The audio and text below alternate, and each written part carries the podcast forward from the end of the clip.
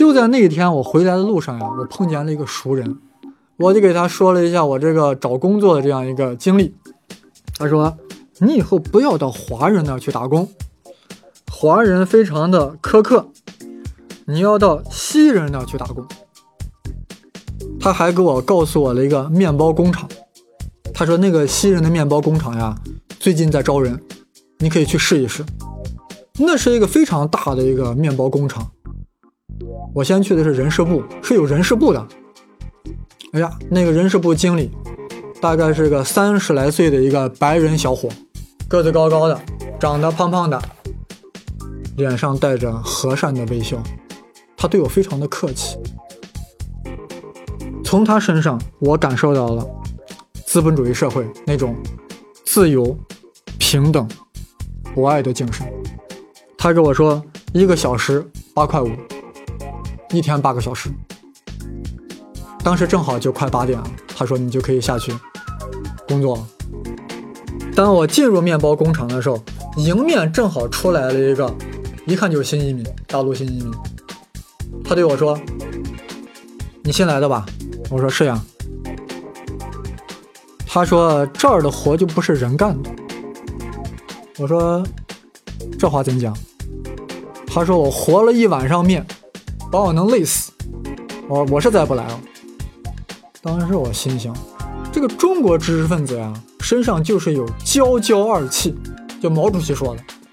所以毛主席那时候为什么让知识青年上山下乡呢？太娇气。要到广阔的天地，要锻炼自己。坦率地说，我来加拿大，我知道这些情况，我就当是羊插队了。所以我当时想，再艰苦，我也要坚持。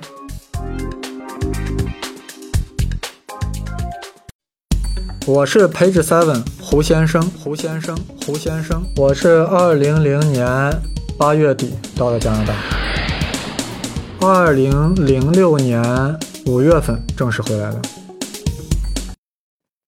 我进去以后，给我派的第一个活是啥？给我递上了一把笤帚，扫面包屑。啊，这活好干吗？哎呀，我这弓着腰扫了将近一个小时，扫完了，大概一个 supervisor 工头嘛，他说这个仿亭，他给我一指这个房顶，我我看它上面一个环形的大容器，他说这是一个烤炉，里面有很多面包呀，正在里面 烤着呢。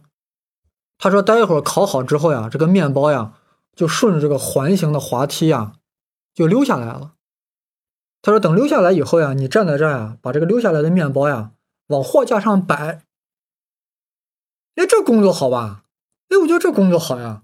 他说完以后就走了。他刚走没两分钟，就听“哐当”一声，那个大容器的一个门打开了。面包涌了出来，仿佛潘多拉的盒子打开了，圆形的、方形的、三角形的，簇拥着热气腾腾的面包，沿着环形的轨道滑下来。我们小的时候呀，我们那代人小的时候呀，经常课文上经常有英雄的故事，经常会说什么呢？敌人像潮水一般涌了上来。其实那个时候我小，我我对这个比喻理解的真的不是太好，你知道不知道？但是在那一刻，我就明白什么叫像潮水一般涌了过来。你知道我当时捡面包的样子像啥吗？就像摩登时代里的查理·乔普林卓别林。但是有听众肯定要说呀。你着啥急呢？你慢慢捡嘛。你知道我为啥不能慢慢捡？这就是人家这个工序设计的好，因为你一旦慢的话，这个面包你捡不急，它就会掉到地上。我看到掉在地上那些敌人，我不知道该怎么处理，我就问这个 supervisor 工头呀，我说这是怎么办？他很不屑的对我说啥？摆上去，摆到货架上去。呃，听到这呀，估计有一些人有些惊讶了。像加拿大这样发达的西方资本主义国家，在我们的想象中，在食品卫生方面应该是极其严格的。包括去过加拿大的人在那生活的人也是这样认为的，因为他没有在这打过工。我当时已经不惊讶了。我当时那天来的时候呀，我本来想象是啥？当我进面包房的时候，他会让我有一个消毒的程序，洗手呀，穿工作服呀，戴口罩呀。结果是什么？他什么都没有让我做，直接去捡面包的。那天早上我是专门没有洗手，知道为什么吗？因为我觉得反正到面包房要严格洗，我何必要再洗一次呢？所以就那天早上我没洗手。当然了，最后出来面包房的时候应该也干净了，捡了那么多面包了嘛。这个干完之后呀，他马上给我安排了下一个工作。大家都吃过那种塑料袋里装的两个长条面包吗？你知道那两个长条面包是怎么放进塑料袋的？知道吗？就是用手塞进去的。肯定有机械加工的啊，就自动化的。但是我们那个大面包房就是用手塞进去的。那个工作对我来说特别难，但是我手比较小，我有点卡不住。这确实手也比较笨。人家啥都没说我，我慌了。我一急，我一使劲儿进，结果一使劲儿，后果是啥？我五个指头等于就抠进面包里去了，五个窟窿，留下了五个窟窿。反正那天这一袋面包呀，也不知道被谁吃了，可能这一袋面包滋味很特别。呃，这个时候这个人事部经理啊过来给我说了一番话啊，非常友善的对我说了一番话。我理解他是给我说什么呢？说，哎呀，这个活呀，本来还有另外一个人跟你一块干的，但是他今天上午请假了，所以只所以呢，今天上午只是你一个人干。那个言下之意呢，就今天辛苦你了。我特别感动。其实有的时候人不在于累，就在于你有这句话，非常感动。这个人事部经理看着我非常感动的表情呀，他就知道我理解错了。于是这个 robot 呀，他用更直接的英语告诉了我，我搞错了，这个工作呀本来是有人干的，他上午只是请假了，我误以为他辞职了，才找你来的。我明白了，robot 呀，他是用一种非常委婉的方式告诉我，你下午不用来了。经过这样几次的打工受挫呀，内心非常的沮丧。那天呢，回到家里，早早的就躺到床上了，蜷缩在被窝里，感觉自己在加拿大就是一个废物，连生存都解决不了。慢慢的稀里糊涂的就睡着了。第二天很早就醒醒来了，望着窗外的鹅毛大雪。感觉无法面对这一天，这一天我怎么度过呢？这个时候，感觉没有任何人可以依靠，也没有任何人可以埋怨。后来我在想，有多难呢？难道比当年红军爬雪山、过草地还难吗？我小学的时候，经常有红军来给我们讲一些故事，此刻确实激励了我。我硬撑着让自己起来了。此时，我突然想起，有一个新移民告诉我，就在我住的地方不远，有一个越南会馆。说这个越南会馆呀，可以免费帮助人介绍工作。我当时很不忿，我堂堂的一个 Chinese，跑到加拿大来，竟然要找越南人啊！其实啊。这个越南会馆啊，当年确实是所谓的越南会馆，现在是政府的一个慈善机构。我就八点到了会馆，结果一进大厅，我来的根本就不早，大厅里面已经堆满了人，黑色的、棕色的、黄色的，全是有色人种，这简直就是亚非拉人民大团结，里面中国移民最多。都集中在大厅的左侧，我也加入了进去。大家一个一个都灰头气恼，也没有谁什么人愿意说话。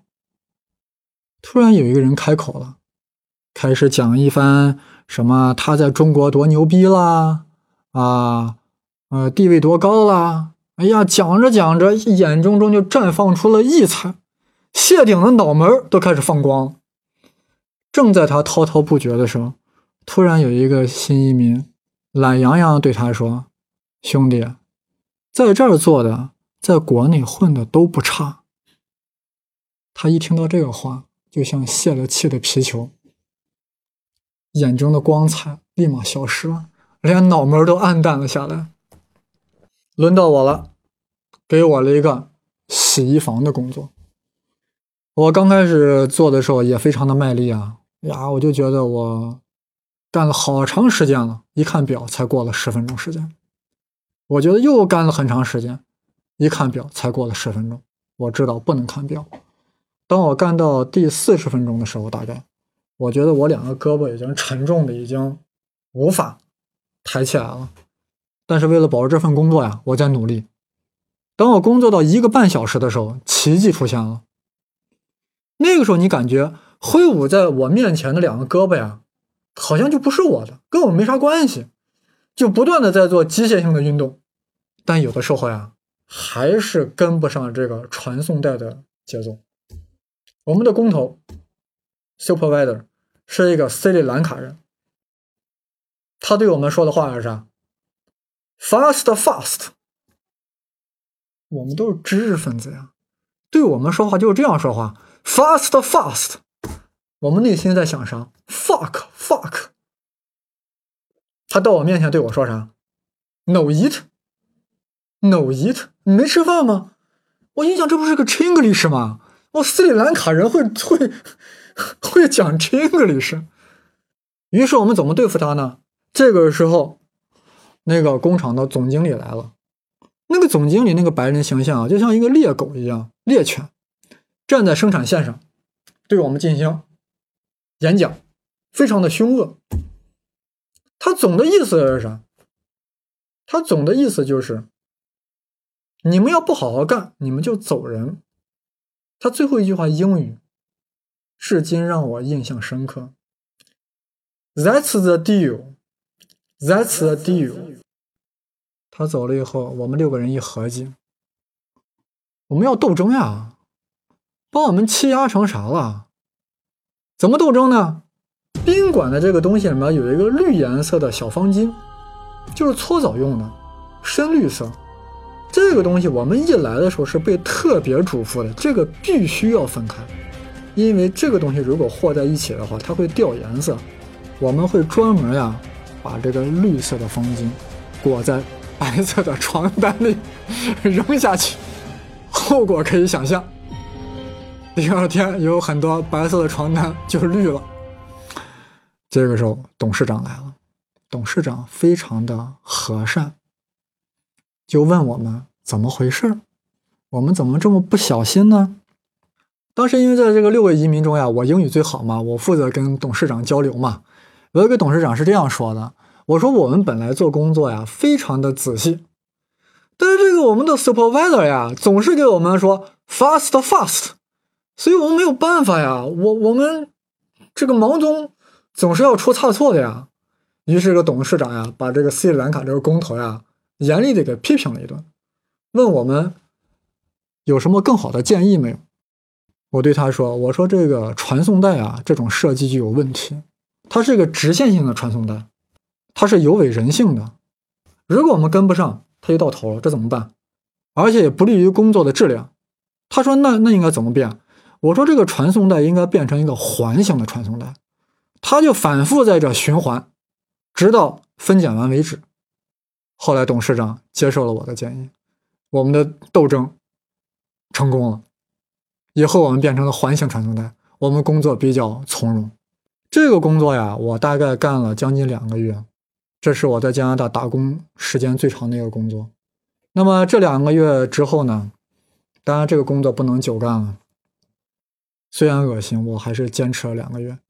两个月后呢，因为一个偶然的机会，我就开始办学校了，就是办托福呀、托福班吧，教一些托福呀、雅思呀、GMAT、GRE 这些课程。啊，今天我们的话题啊，不想多说这个。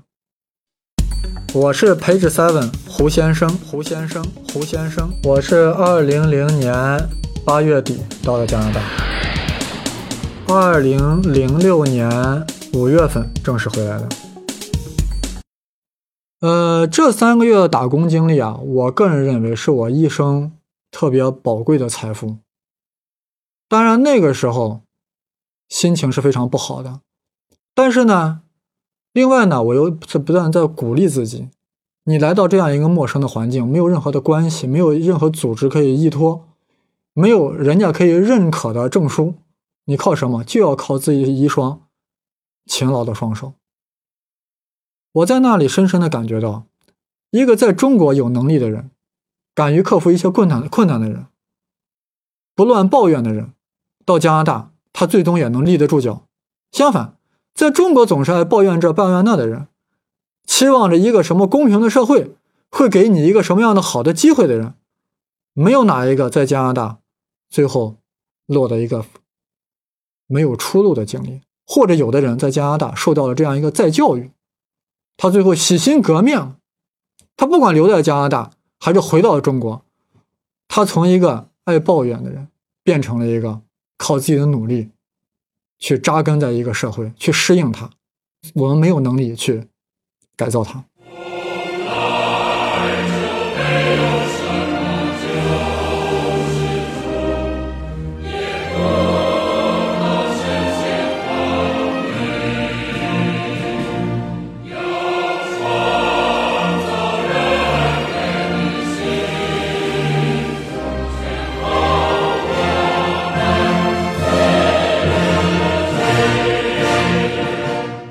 刚才我给你们说说过一件事儿，在加拿大要找 professional 的工作，他就要问你在加拿大有没有这个工作的工作经历。那么我们有一些中国移民呢，也确实有人就找到了这样一个专业工作呀。他们怎么找到的呢？无非是这几种情况。第一种情况，就这个工作，当地人应聘的几乎没有，都不合格，他偶然给撞着了。他是怎么撞着的呢？我们当时就问有一个人，他为什么找到专业工作？他说每天我发一百份简历，每天发一百份简历，我坚持了一年半，终于撞着了一个。这就是功夫不负有心人呀，铁棒能磨成针啊。还有一种情况是什么呢？就去获得工作经历，怎么获得呢？你可能想都想不到。当时在我去加拿大的之前几年，IT 业相当的火。我们很多中国新移民去了以后，不管学啥专业的，到那去参加培训班，什么培训班？Java。但你学半年 Java 也没用呀，人家要工作经历呢。他再去花钱买工作经历，比如说一个新人，他现在有个项目，用 Java 可以完成，他已经分解好模块了，哎。你现在没有工作经历，你可以到我这儿来干。我不需要你有工作经历，你把我这个模块干好，但是我不给你钱。不但不给我你钱，你还要给我钱。就是说，你来给我干活，你还要给我钱，大概要给六百到一千加元之间，大概要干个半年左右。你把这个模块干好了以后，OK，我给你出一个证明，你有工作经历了，于是你可以找工作。所以大家不要抱怨，有些人总爱抱怨什么呢？在中国呀，很多单位把你坑了呀，怎么回事？单位再把你坑了，有没有让你干活还叫你交钱的？没听说过吧？在加拿大就有。那没有办法，那就是那里的游戏规则。你在哪一个社会，就要去遵循那个社会的游戏规则，因为你不是规则的制定者。刚才说到，我后来当然就办学校了。后来办学校呢，不久我就去了温哥华。温哥华大家都知道，我在那里办学呢，还是比较成功的。所以说有钱了，也自己不怎么做饭了，经常在外面吃。那么我经常去的有一个地方呢，叫飞天拉面，啊，在这个温哥华的命街上。因为老去啊，跟这个老板娘混得很熟。呃，老板娘呢就过来跟我凑着聊天她也没别的事儿嘛。她就问我说：“你原来是学啥的？”啊，我说我这个我研究生呀，读的是理论物理。他听完以后脸上特别兴奋，他说：“我老公是学离子物理的。”我说：“Really？” 这时候我抬头望了一下她老公，她老公在干嘛呢？她老公在为我拉面，因为这是他们夫妇开的面馆。她老公隔着一个半透明的玻璃。正在玻璃窗后面给我挥汗如雨的拉面，哎呀，我在想，他为什么面拉的这么好吃呢？可能跟他学离子物理有关系，他能把离子都拉开。我就问他，我说你老公是学离子物理的，为什么你们办了个拉面馆呢？他说事情是这样的，他说当年呀，丁肇中呀，在美国申请到了一个大的项目。就是要跟苏联搞冷战对抗的一个大的项目，在全球招物理学家，尤其是学离子物理的。她老公当时是中国科学院的，她也等于应聘去了。结果刚到了美国以后，苏联解体了。苏联一解体，美国政府这个项目也就给撤了。她老公到了美国就是呀。但是已经出来了呀，我们很多人为啥问他为什么不回去？有很多原因，还有很大原因是啥？就是为了面子。因为他最后辗转来到加拿大，在这开了个拉面馆。我说：“那你们现在对这样的生活满意吗？”他说：“很满意。”他说：“虽然我们每天就是拉个面，是吧？也不搞离子物理了，对不对？但是呢，我们每天活得很平静。”他说：“你看，我们开了这么多年拉面馆，我们收入也不错。你看，我两个儿子都很有出息。”他指着墙上挂着他儿子的照片，两个儿子，一个儿子是 UBC 大学的，一个是 SFU 的，很满足。哦，说到这儿，我要给你介绍另外一个我碰见的一个打工的情况。当时在我的托福班呀，我的托福班的学生呀，这些学生的水平参差不齐。以水平低的居多。这个三十六七岁这个人啊，他能把我过去讲的几乎跟我一字不差能重复出来。当时觉得他水平很高呀。我要回国，我讲的这门课得找一个合适人来带，我就想到了他。我觉得他来带我这个课绝对没问题。我就翻到了他的电话，给他打电话，我说咱出来吃个饭。啊，我们就去了飞天拉面。啊，我说你那个托福考了没有？他说：“我最终放弃了在加拿大上学了这样一个打算了。”我说：“你现在干嘛呢？”他说：“我现在开始干一个工作，这个工作叫啥呢？叫 roofer。roofer，你刚才记得不记得？我说：“My finger would be flying over the roof。roof 是房顶，就是 这个怎么说呢？roofer 就是。”加拿大不是盖 house 吗？house 盖完以后，有有专门有人糊房顶的。他说他考了一个 roofer 的 license。他说 roofer 这个工作起薪非常高，起薪就是每小时十五加元。他说将来再干几年以后呀，每小时可以干到二十二加元。他准备这一辈子就准备干这个了，他不准备再上学了。这个时候我就说出了，我说：“哎呀，我说还想让你帮我讲讲托福呢。我说你这个，你这个接受力特别快。”他苦笑了一下，他说：“你知道我在国内是干什么的吗？我是复旦大学的副教授，我是一个经济学的博士。那废话呀，一个经济学的博士当然接受力快啊。所以在那一刻，我就在想，加拿大把我们这些中国知识分子。”诱惑到了加拿大，不让我们干专业的工作，让我们去拉面，让我们去当 roofer，对我们到底公平不公平？我很难讲，因为我看到他的神色，他觉得他这一辈子当 roofer，他好像也很满足的。但是在座的肯定有一种想法：那加拿大为什么要叫我们去呢？难道加拿大缺拉面的吗？缺 roofer 吗？他即便缺拉缺拉面的，他不一定要招中国知识分子呀。我们中国有更好的人去拉面呀，干嘛要招学离子物理的？干嘛要叫一个复旦大学的博士去当 roofer 呢？后来明白了，他要你来，他缺人，但他其实要的并不是想要你，他想要你的后代。你就是个中国人，你即便到了加拿大，你入了加拿大籍，但你仍然是个中国人，你是脱不了中国人的人的那层外衣的，你本质更脱不了。他看重的是你的后代，你素质很高，你等于为加拿大能够提供高素质的后代，这就是加拿大他让大量中国移民的一个原因。那么，我们很多中国知识分子。他移民到了加拿大，那最终是好还是不好呢？这个没有定论。如果一个人想要在自己的事业上获得成功的话，我劝你，你不要去加拿大。但是如果你要想过一个非常平静的生活，最好去加拿大。加拿大好在啥地方呢？天空很蓝，空气很新鲜，这个大家都知道，不用我再多说。加拿大比中国最好的地方就是。那里的人没有攀比，人活得很淡定，很平静。